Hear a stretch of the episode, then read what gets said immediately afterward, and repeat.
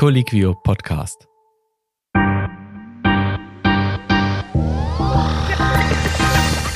Du bist Mediziner, welcher Fachrichtung? Äh, ich bin offiziell Facharzt für Orthopädie und Unfallchirurgie. Letztendlich bezeichne ich mich als Unfallchirurg, weil ich primär in der Unfallchirurgie tätig bin.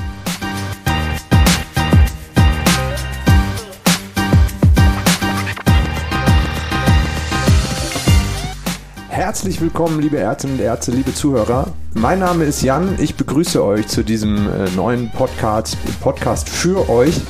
Äh, ich arbeite bei Colliquio, der größten deutschsprachigen äh, Plattform für Ärztinnen und Ärzte, auf denen eure Kollegen sich täglich austauschen zu Patientenfällen, zu neuen Themen und sich informieren können zu verschiedensten Leitlinien, Updates aus der Medizinwelt. Ich selbst bin leider kein Arzt, ähm, aber kann dann mit Spannung immer verfolgen, was denn da gerade so passiert, was Themen sind. Und wir haben jeden Tag viele, viele Geschichten, die dort erzählt werden, viele Praxisbeispiele, die diskutiert werden. Und weil das eben so viele sind, und äh, natürlich auch interessant für die Außenwelt, haben wir uns gedacht, einen von diesen Ärzten schnappen wir uns mal, der nämlich selbst auch ganz viel zu erzählen hat und der vielseitig interessiert ist und deswegen auch über den Tellerrand hinausschauen kann. Und deswegen ähm, haben wir diesen Podcast gemeinsam mit meinem zukünftigen äh, Co-Host Don Felix ins Leben gerufen, um hier über die verschiedensten äh, Themen zu sprechen, struktureller Art, medizinischer Art und drumherum. Aber genug der langen Worte. Erstmal dir ein ganz herzliches Willkommen und Hallo auch äh, zu der heutigen Folge. Don Felix, hallo. Ja, danke, dass ich teilnehmen darf. Auch von meiner Seite aus Hallo an die Zuhörerschaft da draußen, an die zukünftige. Ähm, ich freue mich, dass wir hier ein neues Projekt starten können und ich glaube, das wird sehr spannend. Ich habe es ja schon angekündigt, ähm, es passiert immer da draußen, sage ich jetzt mal, so, so viel. Ähm, die Medizin bleibt niemals stillstehen, sondern gehen wir mal nur vom Fachlichen aus, äh, gibt es natürlich ständig Neuerungen. Für mich jetzt als Laie hat es ja gerade die letzten zwei Jahre gezeigt, wie viel da auch in Forschungszwecken äh, los ist, was es aber für Auswirkungen auch hat auf die Patientinnen und Patienten, die ihr tagtäglich behandelt, äh, was es für Kontroversen gibt und äh, gerade die Applausszenen abends um neun auf irgendwelchen Balkonen haben es ja gezeigt, ja, auch von den Arbeitsbedingungen gibt es einige Themen, die mal ähm, aufploppen. Darüber wollen wir gemeinsam sprechen in den nächsten Folgen, aber vielleicht, damit die Leute auch wissen, mit wem sie es eigentlich zu tun haben, wollen wir jetzt heute erstmal auch wirklich über dich sprechen. Don Felix, es ist heute deine Folge, wo du dich selbst offenbaren darfst. Ähm, du bist natürlich wie alle ein spezieller Mensch, ähm, aber trotzdem auf dem Papier teilst du natürlich das Schicksal von wie viele Tausenden gibt es wohl in, in Deutschland, die die Medizin für sich entdeckt haben? Ich habe keine Ahnung, aber momentan wohl deutlich zu wenige, weil wir suchen ja ständig Stellen. Ja, und da kommen wir schon auf ein strukturelles Problem, das uns sicher ähm, beherrschen wird. Aber zuerst zu dir. Du bist Mediziner, welcher Fachrichtung? Äh, ich bin offiziell Facharzt für Orthopädie und Unfallchirurgie. Letztendlich bezeichne ich mich als Unfallchirurg, weil ich äh, primär in der Unfallchirurgie tätig bin. Hm, aber das war nicht immer so. Ich habe mir nämlich vorher mal deinen Lebenslauf angeschaut. Neben den ganzen Kampfsporterfahrungen, die dich auch auszeichnen, ist das eigentlich so ein Chirurgending? Frage ich jetzt mal. Ich habe immer das Gefühl, die Chirurgen, die machen immer so krasse Hobbys. Zuerst macht man was kaputt, dann macht man es wieder ganz. Nee, ich glaube, äh, ich, ich glaube nicht, dass primär mal als Chirurg Kampfsportler ist. Ich, äh, ich kenne relativ wenige Kollegen, die auch irgendwie. Ja, nicht Kampfsportler, aber vielleicht so Extremsport. Muss man sich immer erst die Knochen brechen, um Interesse daran zu haben, äh, die wieder zu verheilen? Ich äh, glaube, es ist eher andersrum. Ich glaube, wenn man ganz stereotyp vorgehen will, dann sind ja doch äh, Chirurgen eher die, die manuelle Sachen machen und, und wenig auswendig lernen wollen und äh, mehr Zeit für Sport haben wollen. Hm. Aber ähm, es war ja auch nicht dein, dein äh, Kindheitstraum, oder? Weil, äh, wenn ich in dein Lebenslauf nämlich schaue, steht da zuerst das Studium der Biologie in den USA. Das ist richtig. Ich habe äh, in Amerika Bio studiert und mit dem Bachelor abgeschlossen, aber es ist tatsächlich schon so, dass ich seit, seit ungefähr Abiturzeiten vorhatte, Medizin zu studieren. Allerdings am Anfang wollte ich das in Amerika studieren und dort ist es so, dass du für, ein, für die Bewerbung für an einer medizinischen Fakultät einen abgeschlossenen Bachelor vorweisen musst. Und da liegt natürlich Biologie nahe weil da schon relativ viele Überschneidungen der Themengebiete sind, also Biologie, äh, Chemie, Biochemistrie, äh, Biochemie etc. Ähm, deswegen habe ich diesen Bachelor gemacht. Ach was, guck mal, lass uns doch mal kurz den kleinen Exkurs machen, weil mich das brennend interessiert. Das heißt, Du brauchst einfach irgendeinen Bachelor oder muss der naturwissenschaftlich sein? Nee, also wenn man es genau nimmt, du brauchst irgendeinen Bachelor und du musst eine gewisse Anzahl an Fächern erledigt haben. Also du kannst zwar jetzt mit einem Bachelor in Kunst dich fürs Medizinstudium bewerben in Amerika, aber du musst schon äh, Biochemie und ähnliche Fächer schon mal abgeleistet haben. Ach, guck mal das ist ja der maßgebliche Unterschied zum deutschen System. Über das wollen wir in einer der nächsten Folgen auch noch sprechen, wie hier der Bewerbungsprozess läuft. Bei mir ist er gescheitert. Äh, ich hatte es damals auch über was Alternatives versucht, Rettungsdienst, noch einer der letzten Zivildienstleistenden. Ähm, aber sechs, sieben Jahre warten auf einen Studienplatz, warten auf Freitag, wenn man so will, waren für mich nicht das Richtige. Jetzt bin ich hier bei Colliquio, bin dahingehend der Medizin so ein bisschen treu geblieben. Ähm, aber bei dir ist es auch nicht in den USA und den Medizinstudienplänen geblieben, richtig? Das ist richtig, aber das waren eher persönliche Gründe, die mich dann wieder nach Deutschland geführt haben. Also ich wäre eigentlich in, in Amerika geblieben erstmal fürs Medizinstudium. Äh, ich habe mich schon für, für Studienplätze beworben und das sah auch ganz gut aus an einigen Unis. Ähm, dann hat mich natürlich das Schicksal doch wieder nach Deutschland geführt und dann habe ich in Deutschland ganz regulär äh, Medizin studiert in Erlangen. In Erlangen, wie kam es denn dahin? dahin? Warst du, warst du noch so einer von denen auch ZVS oder wie heute heißt es, glaube ich, Hochschulstart? Ich bin ja schon voll raus. Der sich da breit und dann halt das erste, was da kam, also beworben hattest und dann kam halt Erlangen und hast gesagt, ja gut, ich nehme mein Schicksal an oder war das ein Wunsch, Wunschort? Nee, ich, ich bin, glaube ich, in allen Aspekten eher so ein Go with the Flow-Typ und ähm, ich habe mich da tatsächlich über die ZVS oder wie das damals hieß beworben, weil ich damals noch in Amerika gewohnt habe und eben relativ wenig äh, Interesse hatte. Also mir, mir war es relativ wurscht, wo ich letztendlich lande. Ich wollte halt Medizin weiter studieren. Und ähm, ich glaube, Erlangen war eine der ersten Angebote, die ich bekommen habe. Und das ist in, in Fahrreichweite von München äh, und meiner Heimat. Und dann habe ich gesagt, ja gut, wieso nicht Erlangen? Das vielleicht auch nochmal äh, für euch da draußen, damit ihr ein Bild vor Augen habt. Äh, Don Felix, erstmal, wie alt bist du? Oh, da muss ich darüber reden. Ja, ich kleine Einschätzung. Haben wir hier jetzt einen äh, ewig alten Cis-Mann sitzen oder äh, ganz Jungspund, der noch grün hinter den Ohren ist? Äh, Im Moment bin ich noch 38. Okay, und du sagst München deine Heimat, aber geboren bist du in den USA, ne? Ich bin gebürtiger Amerikaner. Äh, also meine, meine persönliche Herkunft ist ein bisschen kompliziert, aber ich bin gebürtiger Amerikaner, das ist richtig. Okay. Ähm, jetzt hast du gesagt, Unfallchirurg. Ähm, wusstest du das auch schon zu Beginn deines Studiums, dass es in die Richtung gehen soll? Also einfach gesagt, ganz grob ja. Äh, dann aber wieder nein. Also ich wollte irgendwie während dem, während ähm, dem Abi habe ich immer gedacht, so Sportorthopäde, so eine eigene Praxis, das wäre richtig geil.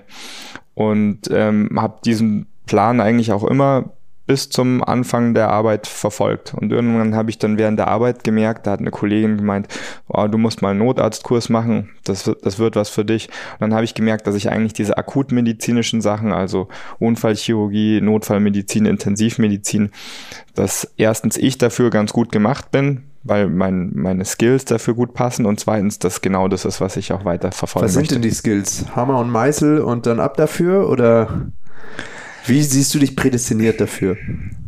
Gute Frage. Also ich glaube, das Erste ist, dass man natürlich unter Druck erstmal Ruhe bewahrt. Also man ist in, in Hochadrenalinsituationen, äh, in denen kleine Entscheidungen große Auswirkungen haben. Ähm, man hat manchmal wenig Zeit, viele Optionen sich zu überlegen, sondern man muss manchmal nach Algorithmen und manchmal nach Bauchgefühl arbeiten.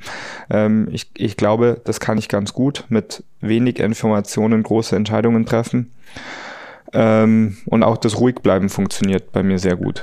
Jetzt habe ich dich aber, glaube ich, eben auch unterbrochen. Wie ähm, du hattest den, den Plan, äh, sozusagen auch in eine Praxis zu gehen, aber trotzdem so die Leidenschaft, schon zu wissen, dass man Richtung Orthopädie oder Chirurgie kommen will, die war ja offensichtlich schon früher irgendwie da. Wodurch wurde die geweckt?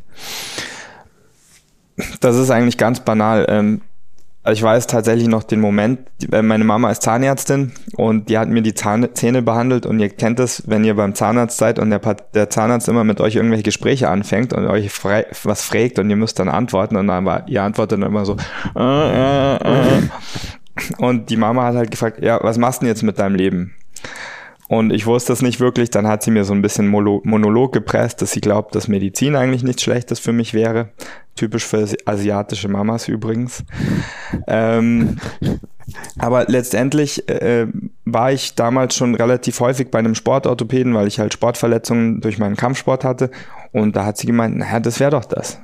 Da habe ich gedacht, das könnte das sein. Aber mehr Überlegungen hatte ich zu dem Zeitpunkt noch nicht zu dem Thema. Der Kampfsport ist sicherlich ein Punkt, wo du dich doch zu wahrscheinlich einem Großteil deiner Kolleginnen und Kollegen unterscheidet. Wenn man sich aber sonst so deinen Lebenslauf anschaut mit, äh, wie sagt man denn, durchgehen oder äh, ja, verschiedenen Stationen, die du da durchwandert bist, ich glaube, das ist der richtige Terminus, mhm. ähm, der ist ja doch aber relativ gleich deiner ärztlichen Kolleginnen oder Kollegen, oder? Also es ist ja, du warst, glaube ich, am ISA-Klinikum, ähm, jetzt bist du wo? Jetzt bin ich in äh, einem städtischen Krankenhaus, der München Klinik Schwabing, mhm. in der Unfallchirurgie. Das ist ein äh, überregionales Traumazentrum. Ähm, ja, also man kann sagen, dass der medizinische Lebenslauf ist relativ vergleichbar. Äh, was den etwas unterscheidet von meinen Kollegen ist, dass ich A, bis zum Facharzt relativ viele unterschiedliche Stationen durchlaufen habe.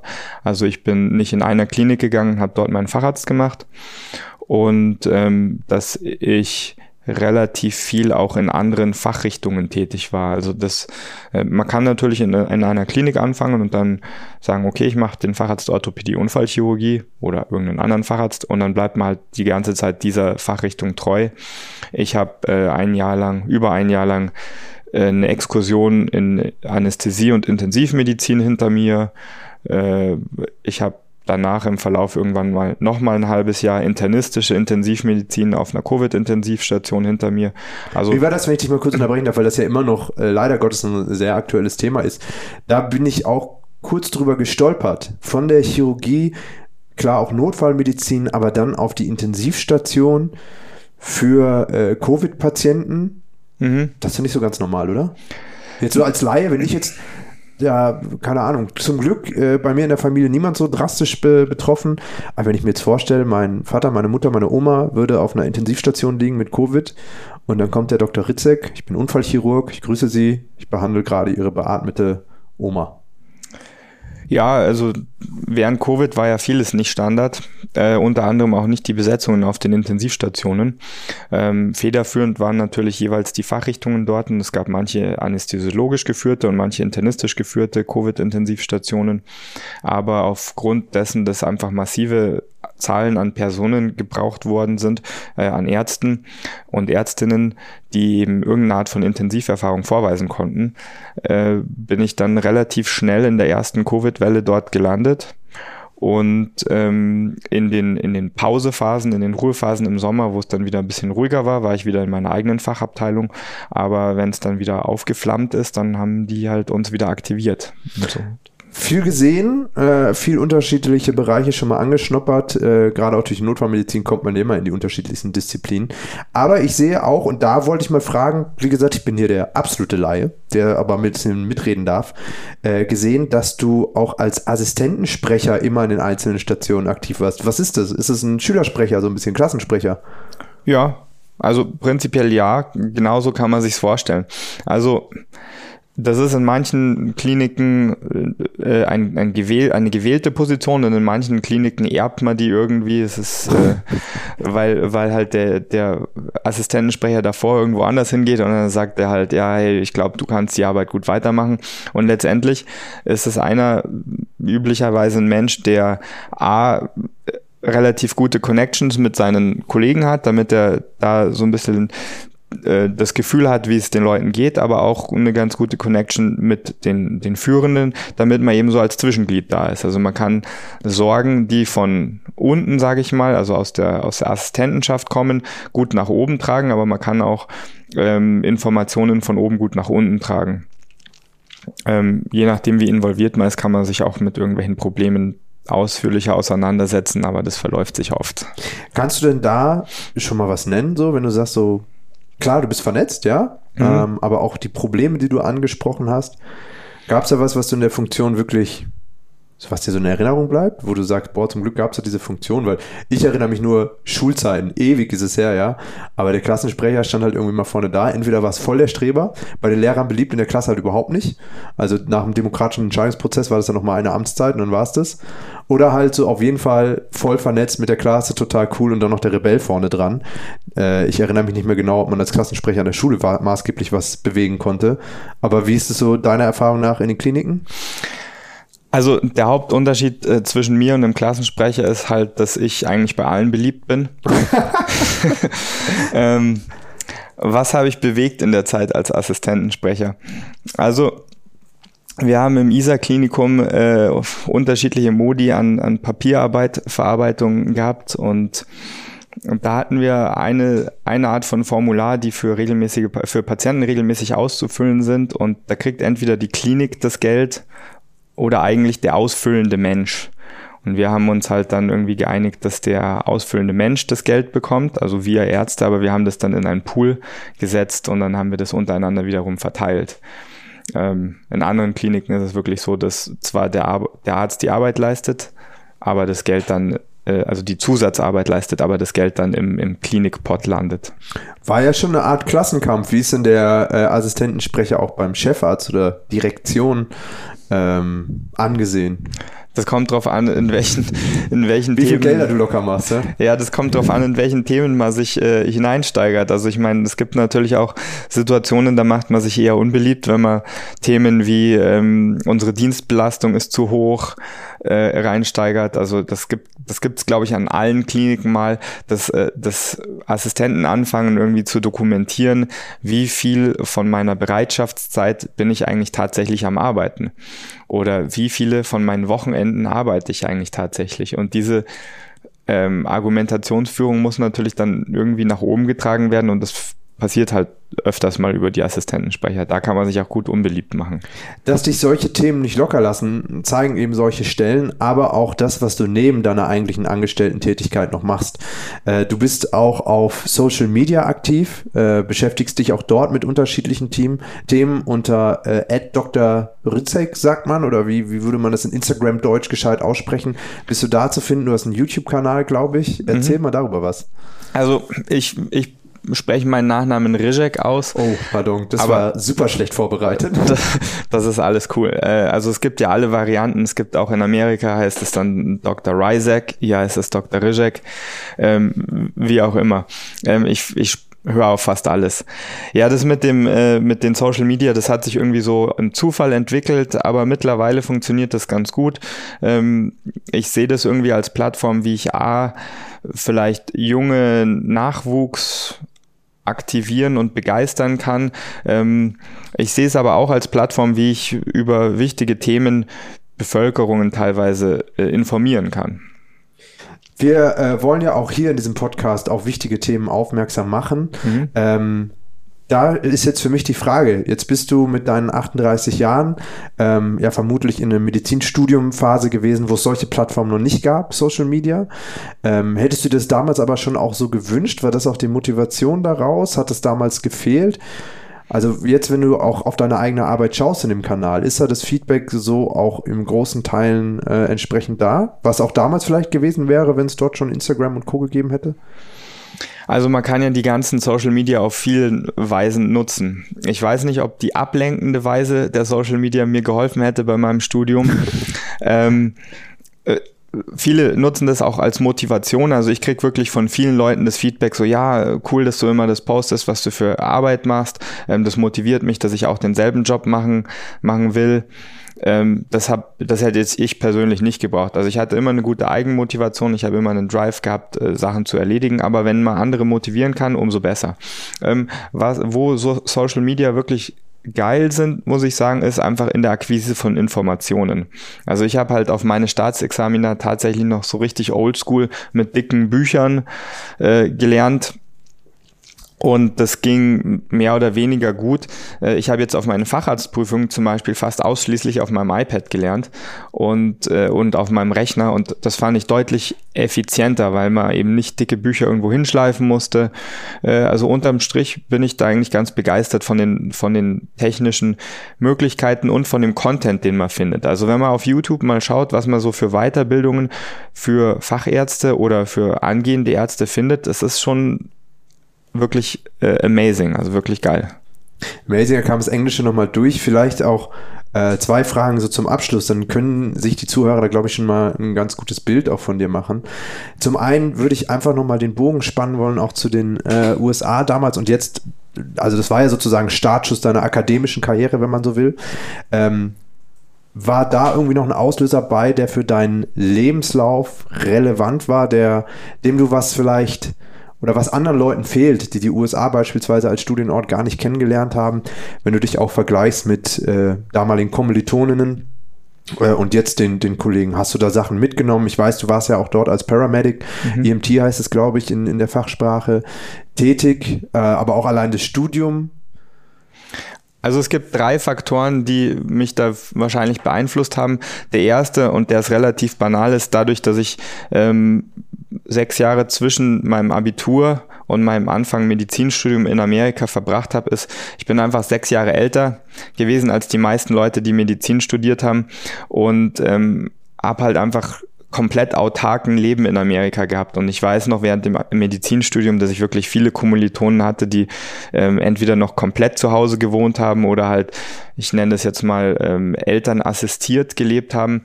Und man, man merkt da wirklich einen massiven... Das schon fast nach Pflegefall. Ja, aber man merkt wirklich einen massiven Unterschied, wenn, äh, wenn man dann so geredet hat, so, ja, was machst du am Wochenende? Ja, wir gehen saufen und was machst du? Ja, oder ich muss meine Wäsche waschen gehen, ich muss irgendwie mal für die Woche vorkochen gehen. Also ich habe halt einfach schon ein anderes Leben gehabt. Gell? Ähm, das war das Erste. Und dann äh, akademisch, also äh, das Studium in Amerika ist ja unglaublich teuer.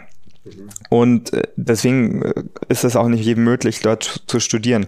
Aber wenn man sich das leisten konnte oder irgendwelche Maßnahmen hatte, die einen da finanziert haben, dann dann sieht man natürlich schon, was so viel Geld auch einem leisten kann. Also die, die Kurse, die wir hatten, die, die technischen Maßnahmen, die wir hatten. Also ich habe 2002 angefangen zu studieren und ich habe jetzt äh, gerade mit Medizinstudenten geredet. Wir haben damals schon regelhaft Online-Kurse gehabt. Wir haben regelmäßig Online-Klausuren gehabt. Das wird jetzt im Moment im Medizinstudium 20 Jahre danach eingeführt. Ja, also das muss man sich überlegen. Das ist schon eine andere Welt, ja.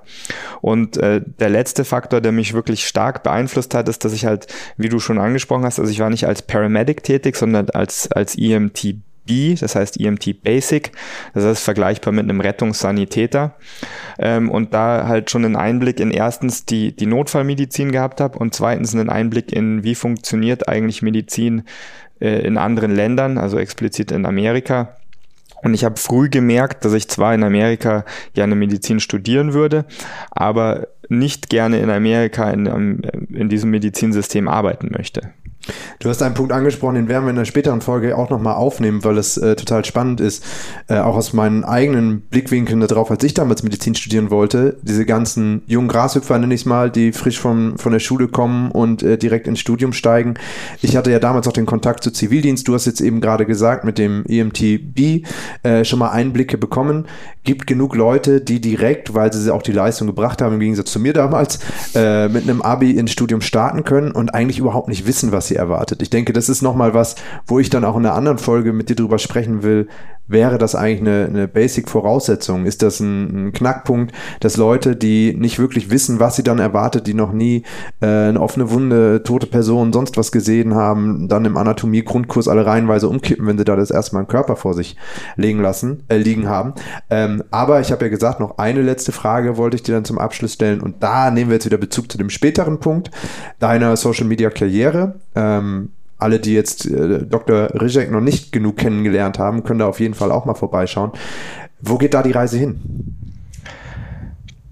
Ich sehe mich weiterhin, äh, weil ich, weil ich selber meinen Job begeistert mache. Also ich mache meine, meine ärztliche Aufgabe in der Klinik begeistert, ich mache die Notfallmedizin begeistert. Ähm, ich, ich arbeite auch, das haben wir jetzt noch nicht erwähnt, als, als Ausbilder für weitere Notärzte. Das mache ich auch begeistert und ich will diese Begeisterung weiter ähm, auf die Straße bringen, sage ich jetzt mal. Ich will andere Leute begeistern, diesen Job zu machen. Ähm, ich will aber auch, wenn ich diese Plattform nutzen kann, auf, auf mögliche Missstände und Sachen, die man optimieren kann, äh, hinweisen. Und ich glaube, dafür möchte ich weiterhin diese Plattformen nutzen. Was sind aktuell, jetzt äh, breche ich doch wieder mein Wort, aber du lieferst einfach immer Munition, äh, die krassesten Missstände, die wir dann auch in anderen Folgen nochmal besprechen werden?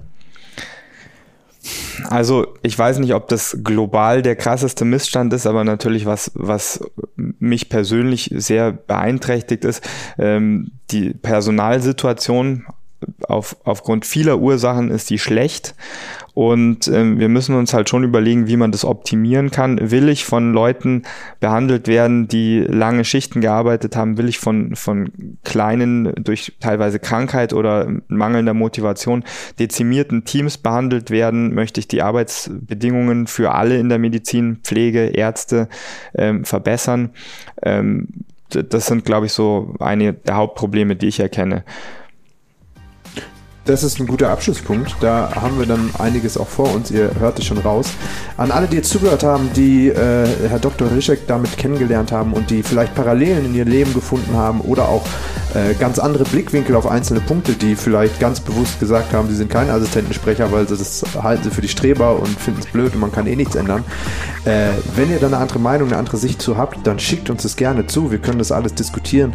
Grundsätzlich gilt eh immer, äh, dieser Podcast sind nicht nur Jan und Don Felix, die hier äh, sich austauschen, sondern wir werden viele spannende Gäste auch, das ist jetzt schon geplant, bei uns hier begrüßen dürfen. Aber auch jeden von euch, der sich vielleicht ähm, aufgerufen sieht, seine Meinung oder seine Perspektive auf einzelne Themen zu äußern. Äh, schreibt uns gerne, meldet euch. Ähm, Kontaktdaten findet ihr zu den Shownotes hier in diesem Podcast. Und Felix, danke für die äh, erste Vorstellung. Ähm, dann schauen wir, dass wir jetzt bald in die Praxis kommen und die einzelnen Brennpunkte mal näher beleuchten ähm, und besprechen. Schön, dass du heute hier warst. Danke dir, Jan. War mega geil. Ich glaube, wir werden ein gutes Team. Tschüss. Peace out.